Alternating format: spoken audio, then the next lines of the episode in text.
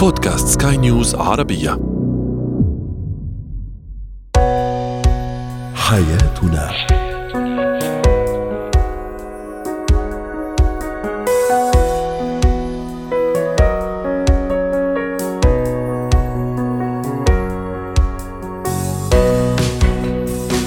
مستمعينا الكرام، أهلا بكم معنا إلى حياتنا، فضاؤكم اليومي الذي يعنى بشؤون الأسرة وباقي الشؤون الحياتية الأخرى، والذي يمكنكم الاستماع إليه عبر منصة سكاي نيوز عربية دوت كوم سلاش بودكاست وباقي منصات سكاي نيوز عربية الأخرى. شاركونا عبر رقم الواتساب صفر صفر تسعة سبعة واحد خمسة ستة واحد ثمانية ثمانية ستة اثنين اثنين ثلاثة. معي أنا أمال الشاب. اليوم نتحدث عن الملل الذي يتسلل سريعا عند بعض المتزوجين حديثا. أيضا سنتحدث اليوم عن عادة مص الإبهام عند الطفل، ما هي أسبابها نفسية وسيكولوجية، وأخيرا إتيكيت تناول الساندويتش. هو وهي. تنتهي بعض الزيجات بدون سبب واضح، وعند سؤال الزوجين عن السبب في انتهاء هذه العلاقة عادة ما تكون الإجابة في كلمة واحدة، وهي الملل. الملل طبعا يحمل بين طياته العديد من الأوجه والمصطلحات والمعاني، كالاكتئاب، الملل الزوجي، الخرس الزوجي، وفقدان الشغف وما إلى ذلك، وكلها جميعها مرادفات لكلمة الملل. الحديث اليوم ليس عن الملل بشكل عام في الحياة الزوجية، لكن الملل الذي يتسلل سريعا عند المتزوجين حديثا. ما الأسباب وكيف نعالج هذه المشكلة؟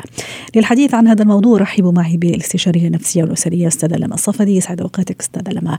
عندما نتحدث عن الملل نقول بأنه مرحلة عادية أحيانا قد تجتاح الحياة الزوجية، خاصة بعد مرور سنوات طويلة من الارتباط، وهي مرحلة عادية فقط على الشريكين أو الزوجين أن يحسن كيفية تجاوزها. لكن لما نقول ملل أستاذة لما في بداية الأشهر الأولى خلينا نقول للزواج، يبدو أن الأمر يستوجب التوقف عند هذه النقطة، ليس كذلك؟ صحيح، معك حق. احنا يمكن دائما مرتبط عندنا موضوع الملل بأنه هو بعد سنوات من الحياة الزوجية. تماما صحيح، ولكن هو ليش نحن هاي يمكن هي نظرية مغلوطة. ممكن العكس، ممكن بعد عدة سنوات يصير في اهتمامات مشتركة ما بين الأزواج، تفاصيل معينة وذكريات، فبيكون في أحداث. الملل. وممكن كمان العلاقة الزوجية بعد كل هالسنوات تكون أخذت منحى آخر وانتقلت أيضا لمرحلة أخرى، وحضرتك تعرفي ست لما أنه الحياة الزوجية زيها زي يعني في عندها دورة حياة وفي عندها مراحل أيضا، فأكيد الانتقال من مرحلة لمرحلة أتصور هذه من ميزات الحياة الزوجية. لكن مثل ما تفضلتي أستاذة لما وأشرنا وحابين نركز على هالموضوع، يعني بعد شهر شهرين ثلاثة أنا كزوجة ابتديت أشعر بالملل أو كزوج ابتديت أشعر بالملل، هل هذا منطقي؟ هل هذا معقول؟ هذا صحيح، صح، منطقي وطبيعي. يعني نحن اليوم مشان ما يكون في حالة يمكن من الاستغراب عند كثير من المتزوجين حديثا بأنه ليش أنا عندي إحساس بالملل أو أحيانا إحساس بمسؤولية مضاعفة. مم. اللي بيصير بأنه نحن بنعرف بأنه الإنسان لما يكون عايش فترة طويلة من حياته، خصوصا الأشخاص اللي بيتزوجوا بعد عمر الخمسة وعشرين، يعني بداية عمر الثلاثين أو أكثر، فهو قضى فترة الأطول من عمره هو بحالة دائما هو وحيد، طقوسه اليومية دائما هو بيقررها بنفسه وبيكون هو مسؤول عنها وغير مضطر لمسايرة الآخرين بطقوسهم. فبيجي الزواج مثلا بعد عمر الثلاثين أو الخمسة وعشرين، وأكثر ما نشاهد حالات الملل بتكون هي فعلا مش زواج مبكر. الأشخاص اللي بيختاروا الزواج بعد عمر الخمسة وعشرين أو ستة وعشرين فمنشوف بأنه هم تغيرت طقوس حياتهم، هو صار مضطر أنه هو يساير الآخر، ربما موعد الاستيقاظ أو النوم ليلا أو تفاصيل حياتية أو مناسبات اجتماعية أحيانا بتكون ما بتناسب شخصيته تماما. ربما هذا ما أشار له أحد المستمعين، لأنه كان هذا كمان سؤالنا التفاعلي أستاذ لما. دعيني استعرض بعض إجابات السادة المستمعين. لماذا يتسلل الملل سريعا عند بعض المتزوجين حديثا؟ فايز يقول ربما أو مش واخدين على الحياة الجديدة والتحديثات الجديدة في الحياة الزوجية. تعليق آخر علي يقول لأنه كل واحد يحاول أو عايز يسيطر على الآخر. صلاح يقول السبب واضح، الهواتف النقالة. وأيضا دكتور غيث يقول الملل أو رتابة الحياة هو عدو الإنسان الأزلي منذ بدء الخليقة، وهو في نفس الوقت المحرك الأساسي الذي يدفع الإنسان نحو الأمام ونحو التغيير نحو الاستكشاف. نيوتن كان يشعر بالملل القاتل حتى سقطت التفاحة أمامه ليبدأ المشوار، وشريكتي زوجتي تبقى أسيرة الملل حتى أخذها آخر الأسبوع للتسوق. صحيح صحيح، الكلام صحيح وفعلا واقعي، واللي نحن بنشير إله بأنه هو تماما شعور بالملل بأول أشهر هو التغيير. النقطة الثانية الخروج من دائرة الأسرة، م. يعني بأغلب المتزوجين لما يكون هم ضمن أسرة كبيرة وفيها عدد كبير من أفراد العائلة، فأحيانا وجود فقط شريكين في منزل واحد ولسه ما في أطفال أحيانا بيخلي الحياة تكون مملة، لأنه في شخص تعود، يعني إدراك وجوه هو تعود دائما على أصوات وعائلي واجتماع العائلة كلها على الغداء أو العشاء. فتغيير الروتين، يعني أولا هي تغيير النمط اليومي، اثنين تغيير الروتين الحياتي، والنقطة الثالثة حتى تتلاقى الاهتمامات، وخصوصا بزواج الصالونات، يعني الزواج اللي آه. نحكي عنه تقليدي، مم.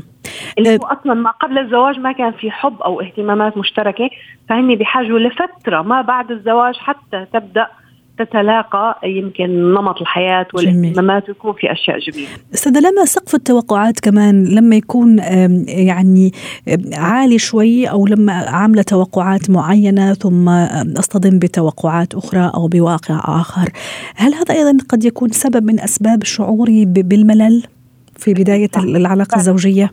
صح، لأنه نحن مهما كان عندنا توقعات لما قبل الحياة الزوجية ممكن أغلبها، ما رح نقول خمسين بالمية، خلينا نقول أربعين بالمية وردية. م. فالواقع هو مختلف، الواقع هو تفاصيل يومية مع تعاش، تفاصيلها بحلوها ومرها بمشاكلها والسعادة اللي فيها.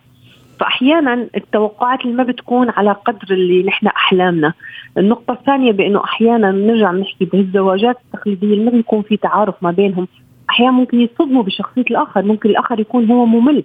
كلمة ممل لا تعني بأنه هو شخص غير يعني سوي، ولكن شخص هو ممكن آه مثل ما بنقول عنده رتابة بحياته، يعني طقوسه مثلا عمل ممكن يجي عنده ساعة معينة بينام فيها، يقرأ يعني بطقوس معينة غير قابلة إنه إحساس فرحة فيها أو نشاط أو أي تغيير، فالشريك ممكن ينصدم هاي الرتابة اللي هي الروتينية. وفي أشخاص روتينيين بحياتهم بطريقة ممكن تكون مزعجة للشريك. لكن هذا الرتابة الروتينية كمان أستاذة لما يتساءل البعض، يعني جاءت مباشرة بعد أشهر جميلة ووردية زي ما تفضلتي من مرحلة الخطوبة، يعني إيش ممكن يكون صار كمان في هالجاب أو هال اللي هو أو هالفراغ حتى يعني يعني فجأة وقعنا في هذا ال... في هذا ال... في هذا ال... في هذا الفخ إذا صح التعبير. أي نعم أنه بعد الزواج ممكن تهدأ فورة المشاعر اللي كانت يعني كثير يعني جياشة، تبدأ الحياة في أخذ نمط معين ومستقر، وممكن كمان يدخلوا في هذا الفخ الروتين، لكن مش لدرجة يكون فيها هذا الفرق وهل هو الشاسعة. كيف أنا أولا سقف توقعاتي أو سقف توقعاتي لازم يكون منطقي ولازم يكون معقول، لكن في نفس الوقت ما أقع في هذا الفخ وأعيش يعني هذا الأشهر وهذا السنوات، خاصة مثلا إذا ما كانوا أولاد، ما كان في هذاك الانشغال الكبير، إنه كمان شيء جميل إنه أنا أعيش هذا السعادة بنفس النمط اللي كنت فيه في مرحلة الخطوبة. صحيح، اللي صاير الخطوبة هي تمام مختلفة عن الزواج، لأنه بالخطوبة أنا رح شوف شريك حياتي ممكن ساعة ساعتين ثلاثة وبعدها برجع لعالمي، م. عندي هواياتي وأحلامي وأصدقائي وأهلي وعائلتي، فبالتالي هو الوقت مستقطع من حياتي. أما فترة الزواج هو حياتي. هذا هو الملخص لما يحدث فرق ما بين الخطوبة والزواج.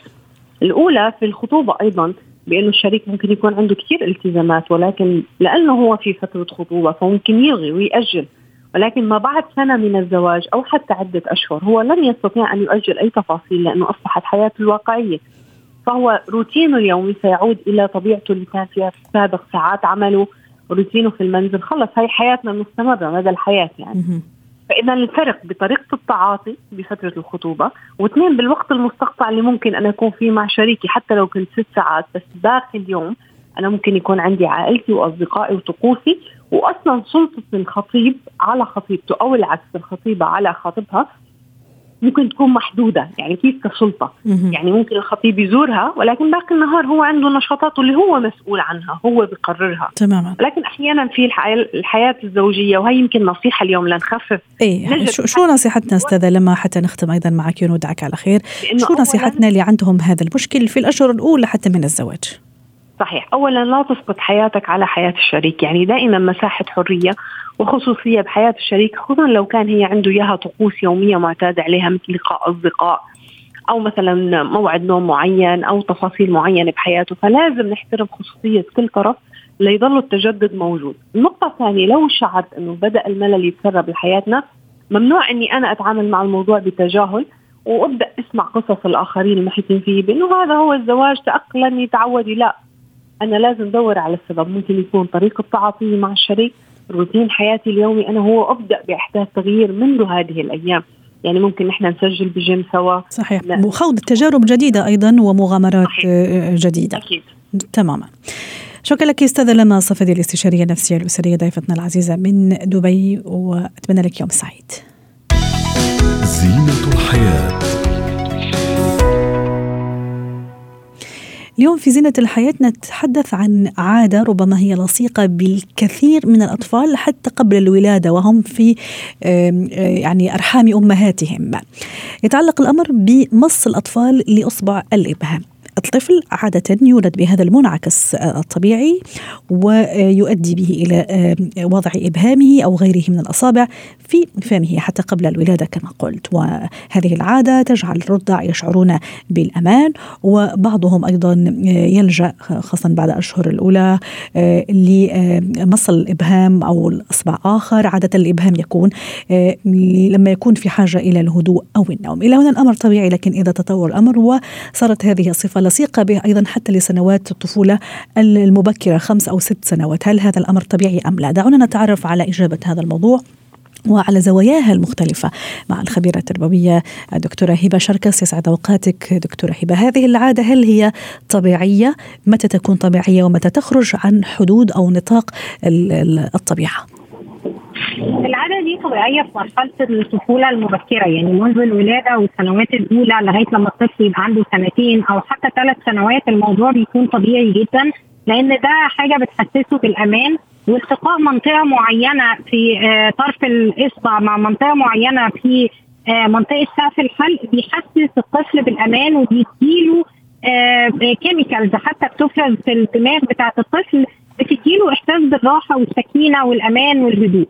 لكن لما الطفل بيكبر بتبدأ تتطور عاداته، وبيبدأ هو ممكن يحسس نفسه بالأمان بطرق مختلفة تانية، وبيبدأ يلهي نفسه ويشغل نفسه ويسلي نفسه، لأن هي وسيلة للتسلية. كمان لما الطفل يحس بالوحدة وهو صغير ممكن يسلي نفسه بطريقة إن هو مص الأصابع. لكن كل ما الطفل بيتقدم كل ما بيبتكر وبيتعلم وسائل جديدة علشان يسلي بيها نفسه ويشغل بيها أوقات فراغه ويحس بيها بالأمان. كل ما بيطور أساليب جديدة للتواصل مع الآخرين، فالمفترض إن العادة دي واحدة واحدة بشكل تدريجي بتبدأ تختفي تماما من حياة الطفل، وممكن نلاقيه يلجأ لها بس لما يحس مثلا بتوتر شديد أو بقلق. لكن فعلا على ذكر التوتر، أنا ممكن حتى من عشرة أيام يعني ما صار لي كثير أنا شفت هذا الموقف فعلا. عائلة كانت تتغدى والابن كان يبدو أنه متوتر وكبير شوي، يمكن ست سبع سنوات أو يمكن حتى أكبر شوي، يبدو أنه وتروه الأهل زعلوه، فمباشرة قام بهذا ما أعرف إلا هو منعكس شرطي أو بهذا ال هذا ال هذا العادة اللي عم نحكي عنها. مباشرة قام حط الإبهام إبهامه وصار يعني يعمل هذا العادة. قصدي هل كمان التوتر عنده علاقة بعادة مص الإبهام؟ أيوة، لأن الطفل وهو صغير هو بيبتكر الطريقة دي. زي ما قلنا أن طرف الإصبع مع منطقة معينة في سقف الحلق بتفرز هرمونات أو مواد في الدماغ بتحسس الطفل بالهدوء والسكينة. فهو لما بيعتاد هذه الأشياء لما بيمر بتوترات في أي وقت يحاول يستعيد هذه الذكرى، لأن دي الطريقة اللي كانت بتعمله أو بتخليه يهدى وهو طفل صغير، فيرجع تاني لها. فهي فعلا بتبقى زي رد فعل أو زي تعلم شرطي، هو مرتبط عنده وضع الإصبع ومص الإصبع الإبهام أو أي إصبع آخر بشعوره بالارتياح. فبالتالي الطفل بيرجع يستخدم العادة دي مرة تانية في يعني لما بيحس بالتوتر حتى بعد ما بيبدأ يكبر شوية في السن. علشان الطفل لو اتمكنت منه العادة وبدأنا ان احنا نلاحظ ان الطفل مش بيعمل عادات جديدة تحسسه بالأمان وتقلل التوتر عنده، فاحنا لازم نتكلم مع الطفل. يعني الطفل لو عدى سن الخمس سنوات وهو ما زال متمسك بهذه العادة، ففي الوقت ده احنا محتاجين ان احنا لا خلاص احنا محتاجين نقعد ونتكلم مع الطفل. اولا بنكلم الطفل ان العادة دي يعني شكلها غير لائق اجتماعيا، وان احنا عارفين ان انت عندك إرادة وعندك عزيمة وعندك قوة تركيز، وان انت هتقدر تتخلص من العادة دي واحنا هنساعدك. ولو مثلا يعني في افكار كتير بتعملها الامهات بس كتير منها غير مجدي، زي مثلا ان احنا نشوف مبدأ مرة. تماما، هذا اللي كنت راح أسألك عنه أستاذ دكتورة هبة، هذه الأشياء اللي نعملها كأمهات وممكن تعملها كثير من الأمهات، ممكن أطباء طبعا ما ينصحوا فيها زي ما تفضلتي، ممكن شيء مر، ممكن لأن ببساطة الطفل بيقدر يتغلب على هذه الأشياء. طفل عنده خمس سنين سهل جدا يقوم يغسل إيده. آه فهذه الأشياء البسيطة، هذه الأفكار البسيطة مش هتساعد الطفل، بالعكس هتخليه عنده آه بيفكر أكتر إزاي يتخلص من هذه الأشياء. لكن الاتفاق المسبق مع الطفل إن إحنا دورنا إن إحنا بنساعدك، إحنا ما مش بنعمل حاجة، أنا بحاول بس كأم إن أنا أساعدك إن أنت تتخلص من هذه العادة، أنا بحاول إن أنت آه تغطي تحط إيدك في بقك. ممكن نستعين ببعض الصور اللي بيحصل تشوهات في الفك نتيجة للعادة دي، فيبدأ الطفل يشوف مثلا ان العادة دي ممكن تخلي شكله عامل ازاي، آه واحنا مش عايزينك توصل لكده فانا هساعدك. صح. آه طبعا من دون توبيخ ولا انتقاد اكيد دكتورة هبة، ولا حتى انه نسخر منه لانه اكيد رح يعقد الامر هذا، وبدون كمان تخويف شديد للطفل. يعني م. انا مش عايزاه يتعقد ويحس انه مش قادر يشيل ايده من بقه ويشوف صورته كانه مشوه وهو لسه ما حصلوش اي تشوهات في الفك. فهو الموضوع محتاج حكمه من الام. وكمان انا بنصح بزياره طبيب الاسنان آه بمعرفه الطفل، ان احنا نقول للطفل طيب احنا عندنا حد ممكن يساعدنا وهو طبيب الاسنان. طبيب الاسنان هنا بيحط لنا جهاز لذيذ جدا آه بيتحط في الفم وبيخلي بيمنع لما لما الاصبع يتحط في سقف الحلق بيمنع الالتقاء وبيمنع الشعور المبهج اللي بيحسه الطفل او شعور الطمأنينة اللي بيحسه الطفل لما بيعمل هذه العادة. والتركيبة دي مش بتأثر خالص على الأسنان بأي شكل سلبي، وكتير جدا أنا بحول الحالات اللي بالشكل ده بعد ما أقنع الطفل إن هو لو هيعمل التركيبة دي ويحافظ على مظهره وهنحطها مثلا لمدة شهرين ثلاثة، أحيانا بنحتاج لست شهور لغاية لما الطفل ينتهي من العادة دي. رائع. مع تبطيل العادة لازم نعلم الطفل عادات للهدوء، يعني ممكن أعلمه التركيز، لازم نعلمه التنفس، لازم أعلمه مثلا إن هو يعمل مديتيشن أو أو ريلاكسيشن، لازم أعلمه إن هو أعمل له ركن كده في البيت وأقول له دي اسمها جزيرة الهدوء، يلون فيها، يسمع فيها سونج هو بيحبها، يلعب بيها بالصلصال، يعني يحط فيها حاجة بيحبها الطفل وأحطها في الركن ده وأقول له دي الطريقة اللي هتهدي بيها نفسك. رائع. مهم وكمان مهم جدا أستاذة ودكتورة هبة أنه أحاول أعرف على المسببات اللي عم تخليه يعمل هالعادة، بمعنى إذا كان لأنه بده ينام ممكن زي ما تفضلتي ممكن أخلق أنا جو في غرفة النوم، ممكن أحكي له قصة مثلا، ممكن أخليه يسمع لميوزك هو يحبها مثلا، إذا لأنه عدم شعوره بالأمان ممكن أطمنه، ممكن أحضنه، ممكن أطبطب عليه، ممكن أسمعه كلمة جميلة، كلمة أحبك. فأتصور أنه هذه كمان هذا التعزيز الإيجابي راح يساعده كثير أنه يتخلص من هالعادة. صحيح جدا، يعني أنا كل ما عززت أنا الشعور الإيجابي عند الطفل واستشفت إمتى المواقف اللي بيحط فيها إصبعه في فمه ده هيخليني أعرف إيه المسببات، ولما أحط إيدي على السبب أقدر أشبعه بطريقة صح. يعني فعلا أسليه لو هو مش بيعرف يسلي نفسه أسليه أو أخليه يتعلم يسلي نفسه، لأن دي مسؤوليته برضو. آه لو هو مثلا بي لما بيتوتر فعلمه ازاي تبقى ريلاكس، ازاي يبقى ريلاكس اكتر من غير احتاج لان هو يحط صباعه في بقه. فالاصبع في الفم هي طريقه بدائيه لتسكين بعض التوتر او القلق او الشعور بالراحه. كل ما عرفنا نعلم ابنائنا طرق مبتكره كل ما ده هيسهل علينا حل الموضوع، هيسهل علينا ان احنا نبطله هذه العادة. وكل دكتورة هبة آخر شيء آخر سؤال باختصار، تنصحين أنه أكافئه، يعني مو شرط طبعا ماديا، المكافأة مو شرط ماديا، لما فعلا يعني يعني يبدي استجابة لهالموضوع هل ينصح أني أكافئه مثلا بكلمة، بشيء بيحبه، هديه شيء ولو معنوي باختصار؟ هو اه ايوه طبعا مهم جدا ان احنا نكافئه بحاجه معنويه مش ماديه خالص، وان احنا نقول له ان احنا فخورين بيه. وحتى لو اخفق يعني جه في النص ونسي ورجع يحط صباعه تاني فاقول له البطل اللي قدر ان هو يبطل يحط صباعه في بقه مثلا طول اليوم النهارده اكيد هيقدر يكمل بكره من غير ما يحتاج للعاده دي. واحسسه ان انا بس، لان التشجيع الاطفال مش بيجي لما ينجزوا، بيجي اثناء الاخفاق. صح. يعني لما يبني اشجعه علشان يستكمل المسيره بتاعته، لان واضح. العادات مش سهل ان احنا ننتزعها من الاطفال، لكن بشويه حكمه ممكن الام فعلا تساعد ابنها والاب كمان. شكرا لك يا دكتوره هبه شركس الخبيره التربويه، سعدتينا اليوم بهذه المشاركه واتمنى لك يوم سعيد.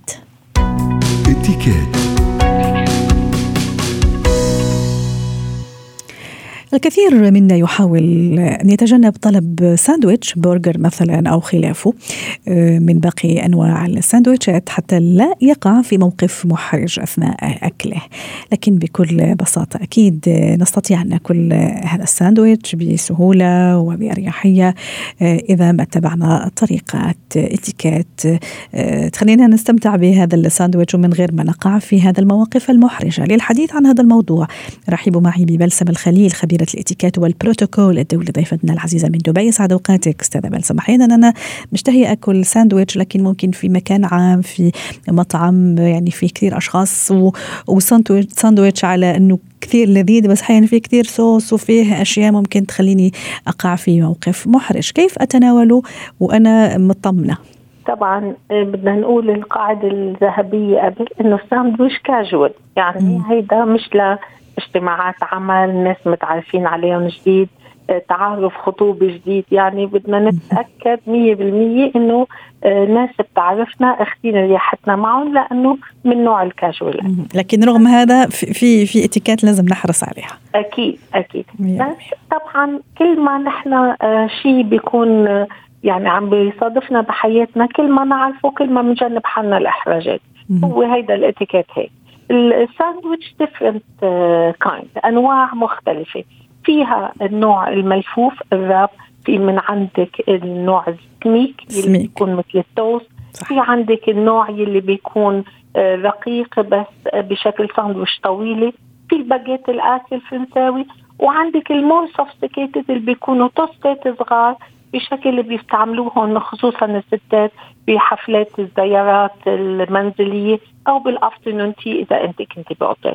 القاعدة إنه نحن ساندويتش نعم فينا ناكلها بإيدنا، لكن آه بناكل بإيدنا حتى ما نعمل إحراج مثل ما قلت بالمقدمة. إذا كان فيها صوص وينزل منا منشوف نحن أولا الحجم، آه النوعية، إذا كنا مثلا بالأفترنون تي حجمها من الصغير هيدي تحت قاعدة الفينجر فود. فينجر فود اللي هو ليش اسمه فينجر؟ بقد الأصبع. أصبع. يعني إلك حق تتناوليه باليد باستعمال اليد مش بالخمسة، يعني بنمسك الأصبعين آه كملقطة بنسحب فيهم وبناكلها. ليه؟ لأنها بتكون قد الفم، يعني ممكن أول قدمة آه نليها بالقدمة الثانية.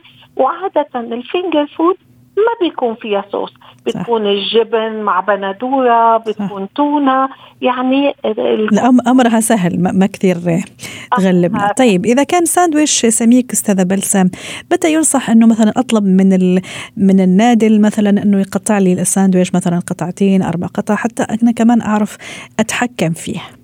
التقطيع نحن بنقطعه، يعني نحن فينا إذا كان ساندويتش كبير نقول له مثلا قطع لي إياها اثنين، ممكن ننزل الورق اللي فيها، وأنا بفضل مش الورق حتى المحارم اللي هي سميكي نمسكها فيها، وهون منعلم الأطفال بإتيكيت الأطفال منعلمهم كيف يمسكوها حتى إذا نزل الصوص تتشربوا هاي التشو أو الكلينكس. يعني بقى التقطيع نحن عادة منقطعه، وممكن بعد للأطفال نقطعها عدة قطع، يعني مش بس قسمين ونحمله قسم، ممكن نقطعها أكتر، يعني أربعة أربع أقسام بتصير سهل بتتناولي خلصتي. يمكن كمان شبعتي، يعني أمرار بنقول نحن بنعمل شيرينج مع بعض، أخذت أول قطعة أخذت الثاني شبعتي، ممكن الأم تاكل الباقي، ممكن الولد الثاني.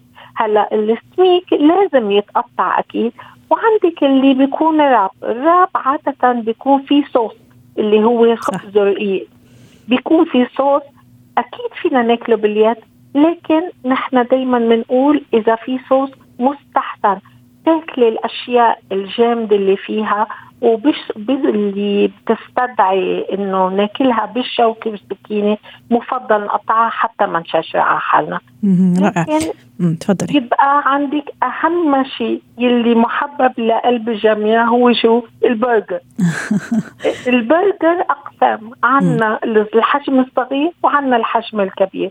الحجم الكبير باختصار سادة بلسم إيه إيه باختصار انه لازم نقطع الكبير قطعتين، ما بيتاكل شقفة واحدة بالمحرمة، لازم نقطع عظمه، وإذا كان صغير نمسكها مثل ما هي ومندخلها الفم. شكرا لك يا سادة بلسم الخليل، خبيرة الاتيكيت والبروتوكول، ضيفتنا من دبي. حياتنا